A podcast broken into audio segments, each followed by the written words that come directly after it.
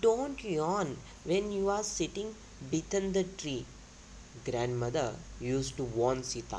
And if you must yawn, always snap your finger in front of your mouth. If you forget to do that, a spirit might jump down to your throat. Oh, really, grandmother? And then what will happen? asked Sita. It will uh, probably ruin your digestion, dear Sita, said uh, grandfather, who was not not much of a believer in spirits.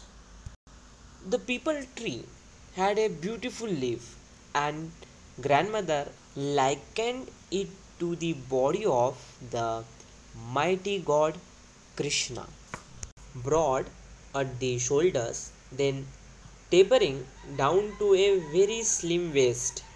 It was an old tree, and an old man sat beneath it.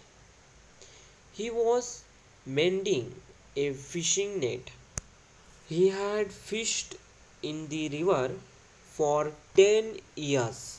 He had taught his son to fish, but his son had gone to work in factory in a city nearly a hundred miles away. He had no grandson, but he had a granddaughter, Sita, and she could do all the things a boy could do, and sometimes she could do them better. Sita had uh, lost her mother when she was very small.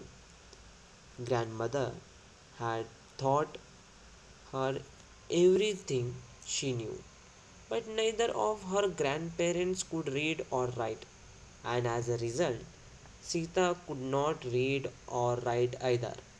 There was a school in one of the villages across the river, but Sita had never seen it. Hmm, there was too much to do on the island.